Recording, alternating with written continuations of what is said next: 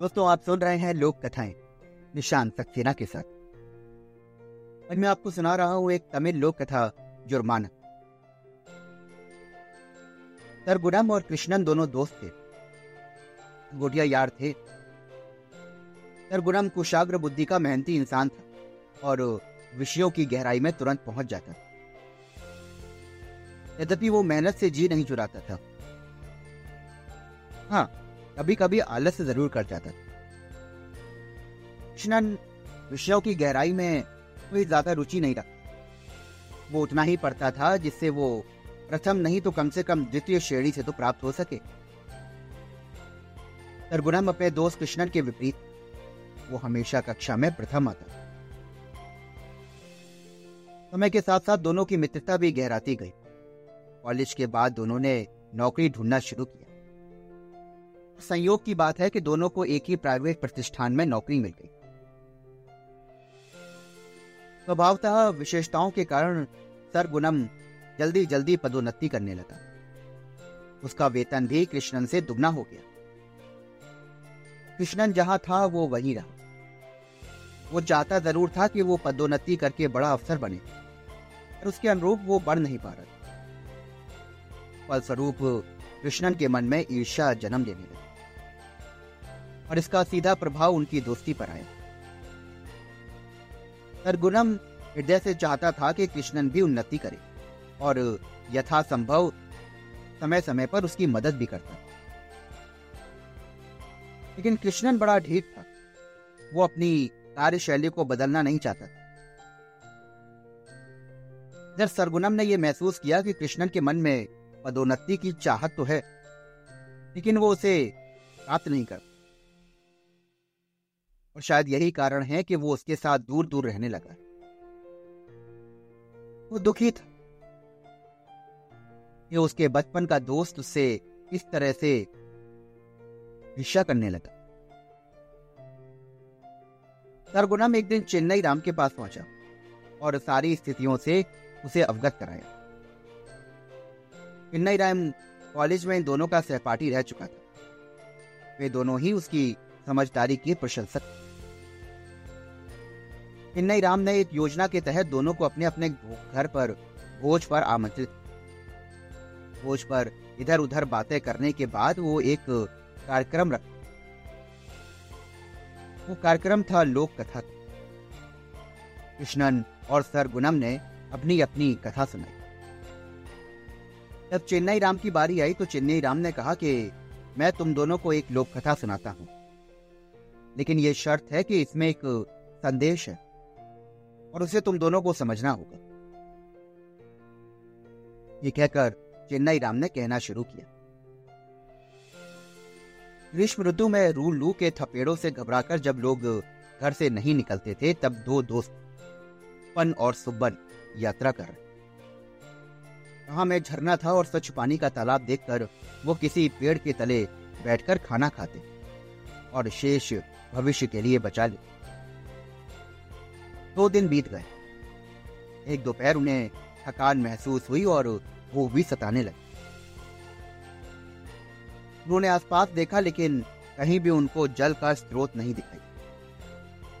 बिना जल आज पी के वो जिंदा कैसे रह सकते? भी अचानक एक यात्री की आवाज इनके कानों में पड़ी। सहपथिकों, मेरे खाने की पोटली बंदर झपट कर ले गए हैं और मैं दो दिन से भूखा हूं। आप मुझे कुछ भोजन दे सकते हैं? मैं आपका एहसानमंद रहूंगा। दोनों को उस यात्री से सहानुभूति हो गई। वो बोले कि खाना तो हम बांट लेंगे, लेकिन पीने के लिए जल तो होना चाहिए। यात्री ने कहा कि जल वो तो मेरे पास पर्याप्त है। और ये बात सुनकर उन्होंने उसे अपने साथ खाने पर बैठा दिया। सुब्बन के पास तीन इडली थी और सुब्बन के पास दो। उन पांच इडलियों को उन्होंने अपने अपने बीच रख लिया और साथ ही जल की बोतल भी। आराम से भोजन किया और भोजन के पश्चात उन दोनों ने आराम, क्योंकि उस यात्रा की राह अलग थी, इसलिए जेब में चांदी के पांच सिक्के निकालकर दोनों ने बीच में रख दिए। दोनों के बीच वो सिक्के रखकर उसने कहा कि मैं आप लोगों का आभारी हूं, मेरी ओर से ये तुच्छ भेंट स्वीकार है। और ये कहकर उसने अपनी राह पकड़ ली। इधर कुप्पन ने उन चांदी के सिक्कों में से दो सिक्के सुब्बन को दिए और तीन स्वयं रखे। सुब्बन को यह बात अच्छी नहीं लगी। उसने कहा कि मुझे भी आधा सिक्का दो, दोनों का बराबर का हिस्सा होना चाहिए। ये बात सुनकर कुप्पन बोला कि तुम्हारी दो इडली थी और मेरी तीन, मैंने उसी हिसाब से बांटा। सुब्बन ने यह तर्क नहीं माना, वो क्रोधित होकर झगड़े पे उतारू हो। उसका तर्क था कि दोनों को बराबर का हिस्सा मिलना चाहिए। सुब्बन ने उसे शांत करते हुए सुझाव दिया, देखो हम कुछ ही घंटों में अपने गंतव्य पर पहुंचने वाले हैं, वहां के मुखिया से हम फैसला करा लेंगे। तीन चार घंटों के बाद वो अपने नियत स्थान पर पहुंच पहुंचते ही वो सीधे ग्राम मुखिया के पास, और उन्होंने मुखिया को शुरू से लेके अंत तक की सारी घटना सुना दी। ये बात सुनकर मुखिया ने कहा, दोनों के पास कुल मिलाकर पांच इडली थी जिसे तुमने तीन हिस्सों में बांटा, सकते हो किस अनुपात में? दोनों ने कहा कि बिल्कुल बराबर बराबर एक ही अनुपात में श्रीमान जी। वन ने कहा कि जी हाँ, बिल्कुल समान मात्रा में। किया ने कुछ क्षण बार सोचा और कहा कि अब सुब्बन तुम अपने सिक्कों में से एक सिक्का कुप्पन को लौटा दो, से हिसाब बराबर हो जाएगा। निर्णय से सुब्बन और चिढ़ गया, पर यह भाव चेहरे पर नहीं लाते हुए उसने मुखिया से कहा, ये उस अनजान पथिक को मैंने समान हिस्सा दिया था, तो क्या मुझे समान हिस्सा इन सिक्कों में नहीं मिलना चाहिए? मुखिया जी, मेरा निवेदन है कि आप अपने निर्णय पर पुनः विचार करें। मुखिया ने कहा कि इसमें तो पुनः विचार करने की कोई आवश्यकता ही नहीं है। हाँ ठीक है, फिर भी तुम्हारी संतुष्टि के लिए मैं फिर से करूंगा। कहते हो कि तुमने पांच इडलियों को समान बांटा है। जी, तो आप समझो कि यदि एक इडली को तीन व्यक्तियों में बांटना है तो उसके तीन भाग करने होंगे। जी मुखिया जी।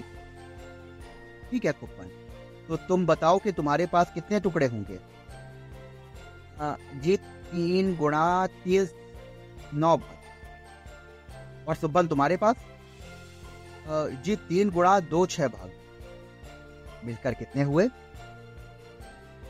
दोनों एक साथ बोले कि नौ जमा छह कुल पंद्रह। ठीक, अब यदि इन पंद्रह टुकड़ों को तीन सम भागों में बांटें तो प्रत्येक व्यक्ति के हिस्से में पांच टुकड़े आएंगे। वन ने कहा कि बिल्कुल ठीक। मुखिया जी बोले कि तुम बताओ सुब्बन, एक कुप्पन ने अपने पांच टुकड़े रखकर उस यात्री को कितने टुकड़े दिए? जी नौ में से पांच घटाएंगे तो चार, आ, हाँ चार टुकड़े। तुमने अपने हिस्से में से पांच टुकड़े रखकर उस यात्री को कितने टुकड़े दिए? ये छह में से पांच घटाकर। सुब्बन यहीं रुक गया। क्या बोले कि हाँ हाँ बोलो बोलो। सुब्बन बोला, जी एक, तुम मानते हो कि मैंने जो निर्णय दिया वो सही है? सुब्बन बोला कि जी मुखिया जी। और ऐसा कहकर सुब्बन ने अपने दो सिक्कों में से एक सिक्का कुप्पन को लौटा दिया। वो वापस जाने के लिए मुड़े ही थे कि मुखिया ने कहा कि ठहरो, हमारे पास इडली थी किंतु पीने का पानी नहीं था। उस सहयात्री ने जल्द से तुम लोगों ने अपनी प्यास बुझाई। दूसरे शब्दों में आ, ने तुम्हारी इडली के बदले तुम्हें जल दी। ये नैतिक दायित्व ये था कि तुम उससे पांच सिक्के नहीं लेते। तो तुम दोनों ने ऐसा करके अपराध नहीं किया है, लेकिन हाँ ये गलत है और गलती का दंड तुम्हें मिलना चाहिए। दंड स्वरूप तुम दोनों एक एक सिक्का ग्राम पंचायत को जुर्माने के रूप में दो। वो दोनों दोस्तों के पास जुर्माना भरने के सिवाय और कोई उपाय नहीं। उनके लालच के कारण वो भी उनके हाथ से खिसक गए। कृष्णन ने लोक कथा के संदेश को पहचान लिया। उसे लगा कि वो गलत था और संतोष ही सबसे बड़ा धन है। बेकार में वो ईर्ष्या करके अपनी मनोवृत्ति को दूषित कर रहा था और अपने दोस्त के साथ ईर्ष्या कर रहा था। शताब भरी आंखों से उसने सरगुणम को देखा। सरगुणम ने मित्र को हृदय से लगाने के लिए अपनी बाहें फैला। दोनों फिर पहले की तरह एक अच्छे मित्र हो। दोस्तों, अभी आप सुन रहे थे मेरे साथ तमिल लोक कथा जुर्माना। आशा करता हूं कि आपको ये कहानी बेहद मजेदार लगी। आप ऐसे ही देश विदेश की अगर और भी लोक कथाएं सुनना चाहते हैं तो मेरे साथ जुड़े रहिए और जितना ज्यादा हो सके इस पॉडकास्ट को शेयर करिए। और मैं एक खास बात आपसे और कहना चाहता हूँ कि अगर आपको और भी कहानियां सुनने का शौक है तो मेरा एक चैनल है कहानियों का जूक बॉक्स, जो कि सभी मेजर स्ट्रीमिंग प्लेटफॉर्म पर अवेलेबल है। वहां पर मैं आपको सुनाता हूँ देश विदेश के प्रसिद्ध लेखकों की कहानी।